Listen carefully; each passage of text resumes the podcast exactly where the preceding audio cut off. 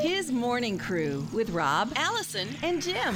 Maybe there is the possibility you've been thinking about this whole Jesus that Billy Graham had talked about in his life. And if you have questions, I encourage you, text the word Jesus to 800 447 7234.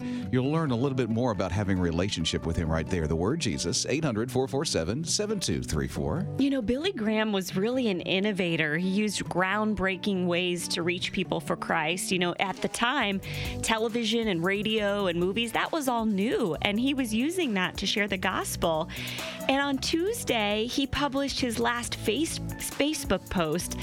Here's what it said. If you went for a walk in the woods, but then decided to wander off the path and found yourself surrounded by a thicket of thorns and poison ivy, who would you blame? Would you blame the person who built the path? No, of course not. Instead, you'd blame yourself if you were honest, because you alone were responsible for wandering from the path. In a far deeper way, this is what happens when we decide to leave God out of our lives. For a time, it may seem like wandering away from Him doesn't make any difference. It may even seem easier and freer, but eventually it catches up with us, just as wandering off that path and into the thicket caught up with you. My word. I sometimes I'll blame God when I wander off the path. You mm. know, God, why did you let this happen? Yeah. How come this horrible thing is happening to me? And and Billy Graham put it so elegant, elegantly in his very last post. It's because I wandered, mm-hmm. not because God placed me there. But there's always a chance and an opportunity to turn back. That is so true. Thank you, Billy Graham. Mornings with Rob, Allison, and Jim. Throughout this week, we've been going through this book from Elisabeth Elliot, who is the author of Through Gates of Splendor, and she wrote Be Still My Soul Reflections on Living the Christian Life. And she knows what every word in this book is because of the story that she has personally as well. Yeah, she was actually a missionary in the same tribe that took her husband's life years earlier. She went back and wanted to minister to those people. It's an amazing story. So she knows what she writes in this book. The chapter I just finished is called Long Suffering Love. And she's been through a lot of long suffering in the life that she lived. She passed away back in 2015. But in here, she's pointing out John 16 33. I have told you all this so that you may have peace in me. Here on earth, you will have many trials and sorrows, but take heart because I have overcome the world. And then she writes this about it. Although he healed every Im- imaginable sickness and is still capable of doing so, he did promise to fix he didn't promise to fix everything in this world. Instead, he equipped us to persevere through trials and to bear our scars with dauntless faith and helps us understand why suffering is necessary. That long suffering love that God promises for you and me, that whole peace that surpasses uh, all understanding. If you would love a copy of this book, you can win it from His Radio. Yeah, just head to the His Radio Facebook page, look for the video of the book, and leave a comment letting us know what you would give up or what have you given up in order to follow Christ. Mornings with his morning crew. We're honored to be joined by Jerushah Armfield. She is the granddaughter of the late Reverend Billy Graham. Good morning, Jerushah. Good morning, Allison. Thank you so much for taking time to talk with us this morning. I know the world is grieving the loss of Billy Graham, but you're grieving the loss of the grandfather that you treasured so much. Yes, we are. Mm, How are you holding up? You know, we're doing okay. I think um, it's the thing I'm most shocked by is just, you know, he was 99 years old. This isn't something that came as a shock to anybody. It's something that we've anticipated for so long, but still surprised by how shocking um, it was. And I, maybe it's just something you are never really prepared for. You know, Jerushah and I have been friends for a few years now, and I've never told you this, Jerushah, but 12 years ago, I was working as a TV reporter, and I was actually given the assignment of doing an obituary piece on Billy Graham way back then. So I was thinking about that, you know, and how we all knew this day was coming. But that Yeah. didn't really make it any less shocking or heartbreaking when it actually happened. No, it didn't. And you know, I mean, for the last probably five years, I mean, every time his blood pressure went down, the family got an email. And um, so we really thought that we would have um, kind of a heads up. And um, we just didn't. Um, nobody knew that it was going to happen when it did. But from what I understand, it was very peaceful. Um, really grateful that it happened in his home, not in a hospital somewhere. And um, I know he's rejoicing for sure. We're talking with Jerushah, who is Billy Graham's granddaughter. You're sharing this whole funeral with the world. What is that like for your family? You know, I mean, people ask me questions like that all the time, and I think that I'm. I'm honestly just used to it, Rob. I mean, it's, it's been kind of my reality my whole life. Um, it's. I was telling somebody the other day that, especially the day of, it's hard um, to, you know, always be contacted by reporters or see it every time I open my computer, every time I turn on my TV. But at the same time, I think that I would probably be offended if that wasn't happening because I do think he deserves all of that mourning. And um, his legacy is so incredible that I. Um, I think I've understood that, and I think that I'm able to recognize that it's all coming. We're sharing all of him with the world because he was just so loved. And so um, at the end of the day, I think we appreciate it more than anything. So much loved because now he has the honor of being one of four people that gets to lie and rest in the uh, state capitol in the rotunda. Yeah, I mean that's pretty incredible when you realize that, um, you like you said, he's one of four civilians that will ever have done that alongside of, you know, Rosa Parks. It's pretty incredible, um, and it's a pretty big honor. Jerushah, can you tell us about the last time you saw your grandfather? Um, actually, it was just a couple of months ago, and um, he was so frail and weak, um, obviously, in the last probably couple of years, but especially in the last year. Um, but he always knew when we were in the room. He rarely spoke back to us, but he would squeeze our hand or he would just whisper little things. But his kindness um, is what I think stood out till the very end. I mean, always just, I love you, or trying to pull your hand up to his mouth so he could kiss it, or just such a sweet, sweet, tender man. Um, even though I'm sure at that point he was, you know, tired or uncomfortable. I mean, he was, you know, an aging old man, but just so, so sweet.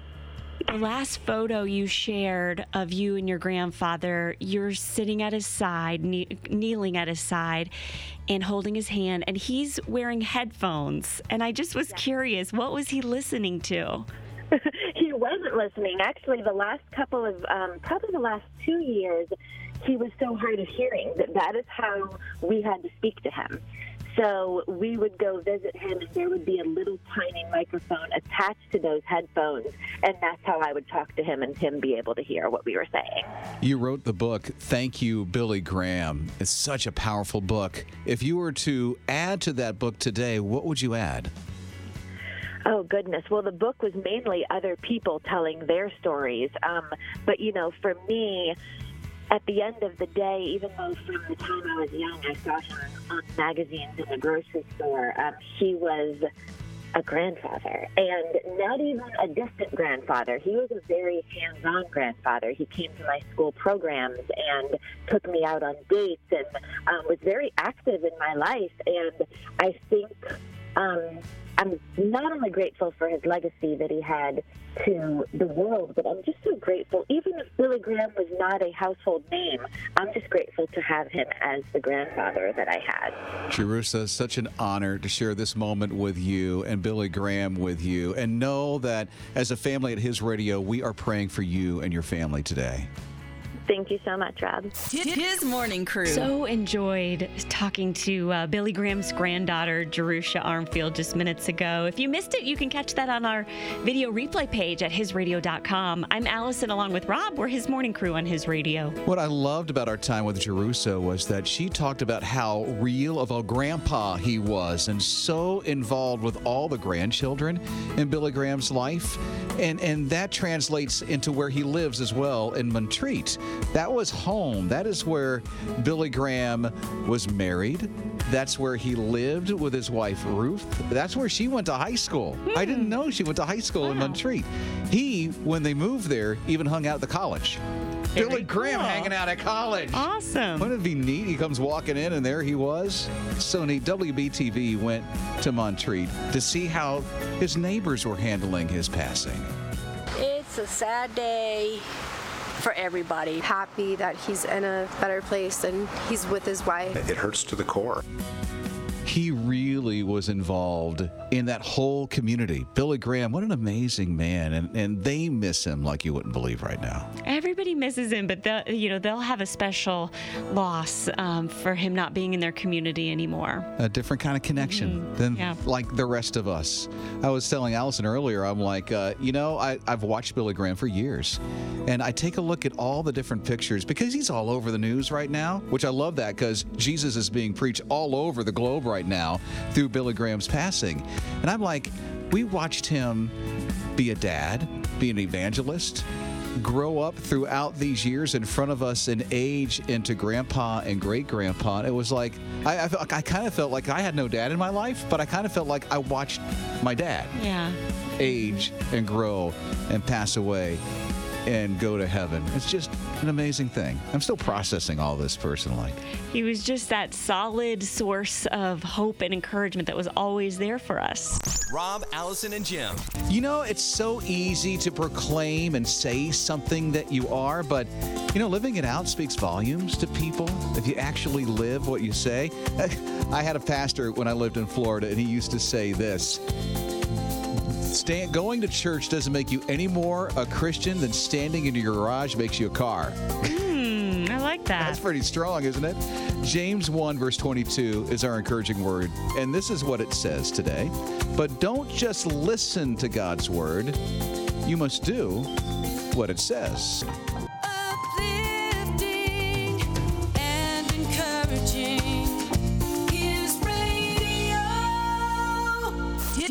Morning crew. Big congratulations to the American women's hockey team.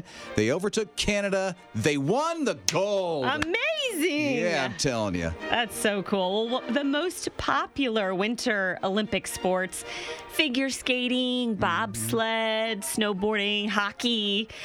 And sadly, popularity matters. Because there's an amazing sport that was once in the Olympics, but it's now defunct What is it? ski ballet. Uh, okay. It's a real thing. A choreographed freestyle ski program full of jumps, spins, stunts, all set to music. Here's a clip, just so you know I'm not making this up, from one of the best in the sport back in the 80s, Chris Simboli. Combines once again everything the judges are looking for the choreography, the, the poise, the grace, and the technical difficulty. He's so tall that Grace, like oh, here's his Michael Jackson moonwalk. Was that from the Olympics? This is from, um, what do you call it? Like the preliminary whatever that leads up to the Olympics. Like the But yes, Worlds or something. Oh, it that's was wild. in the Olympics uh, in 88. No. 92, and then I think by 2000 it was gone.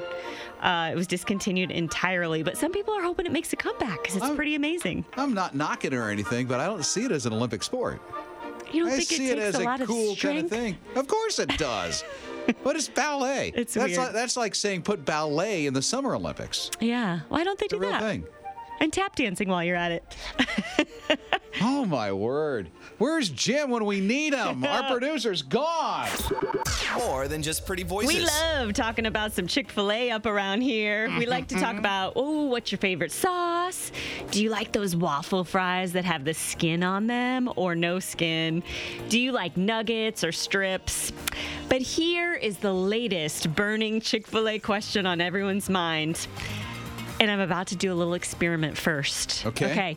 So I'm giving you some nuggets, right. Rob Dempsey, and I want you to eat one, and I'm going to watch how you eat it. Okay. Don't be creeped out by me staring at you. By eating. the I'm already creeped.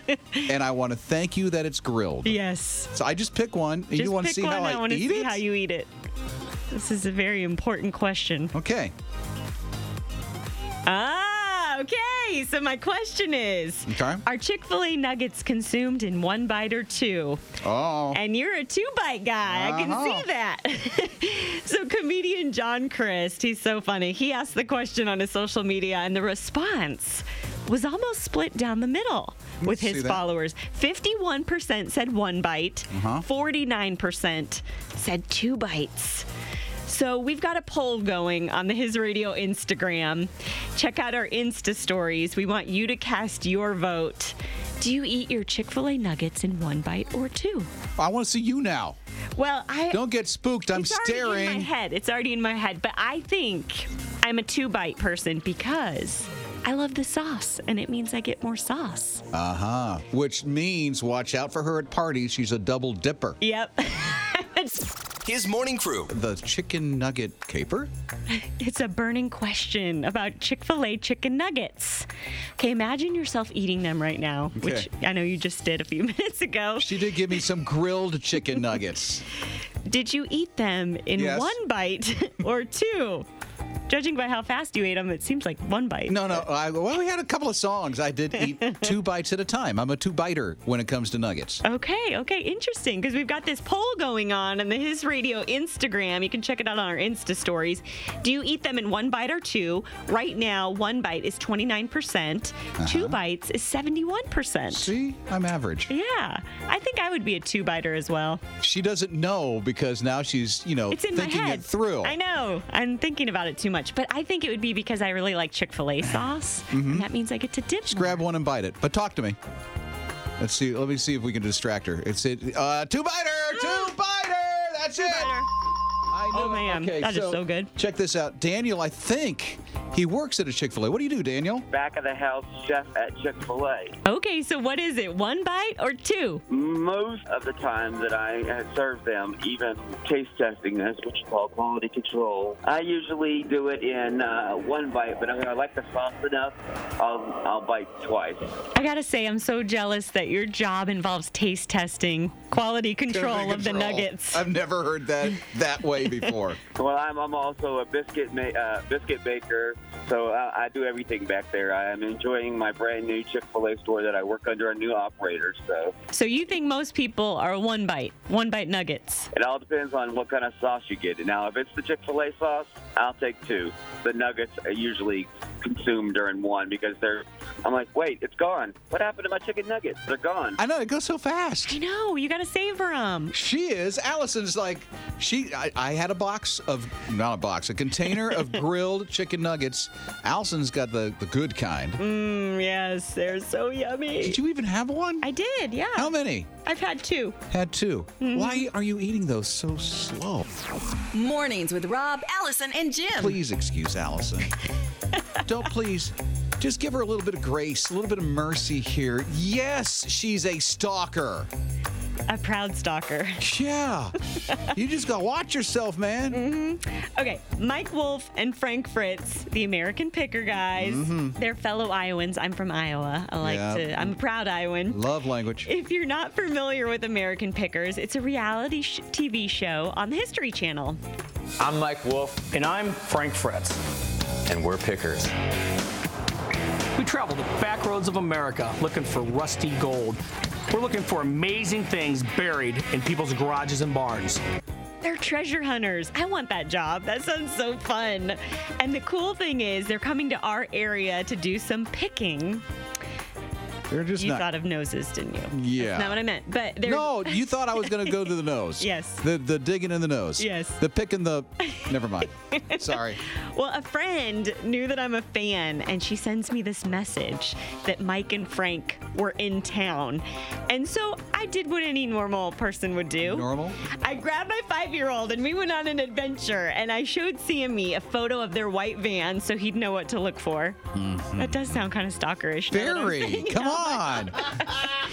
so we were driving down the road where my tipster said they'd been spotted. A tipster. And sure enough, there their van was parked in someone's driveway. So of course, we got out and trespassed just a little bit. Okay, there's Mike down there. Sammy. Sammy's got his shades on. So uh, we we we went on their property just a little bit, just a little bit. I just wanted to get a picture with the van, which I did, and Sammy with the van. Mm-hmm. The and a pro- Pinchers came out. yeah, they they let their dogs go on us. No, they didn't. A producer, very nice producer, came out and offered to take the picture for me, and I said, "Can I get my picture with Mike and Frank?" And he said, "No, they're they're too busy filming." So That's a stalker smile. Was it? Yes, you should see it on her Instagram. this is a stalker smile. Come on. It's like, hey, I found. Uh-huh. I I felt very good about myself. Then she parked a block away. Don't tarnish my experience. Had her shades lovely. on. Had a camera with a long lens on it. yeah, so Okay, okay, that's it. Mornings with his morning crew. A photographer in Cincinnati started this trend that's apparently driving Hobby Lobby employees crazy. Why? Her name is Kelsey Maggart, and what she did was she took her friend to Hobby Lobby and captured her posing with the fake flowers and the leaves and things. You know how they, well, I don't know if you know this, but much time you've spent at Hobby Lobby, Rob. I was there once. My wife goes all the time. I know it's the best, but they have this whole section of faux flowers. And so she took these gorgeous photos that you would never know were taken in an aisle of a Hobby Lobby store, but now everyone's trying out because, of course, you know, the internet loves a good challenge. So, what you do is you take what looks like a professional glamour shot in a beautiful spring field of lavender or daisies or something, and then you take another photo that shows where you really are the aisles of Hobby Lobby. Aha. And the thing that's frustrating the employees is people aren't putting the flowers back where they got them. Oh, we're so being they're messy. making a huh? mess. Uh-huh. yeah. Mm-hmm. So it's kind of fun, but hopefully people will start cleaning up after themselves. You would hope, right? Mm-hmm. If my wife did that, she'd clean up. oh, of course she would. She would, although She she, wouldn't of wouldn't do the challenge thing. you don't think so? No. I, on the other hand, Maybe you can go with her next time and she'll snap a few glamour shots of you. yeah. I mean, I mm-hmm. Vogue and all that. Strike a not- pose.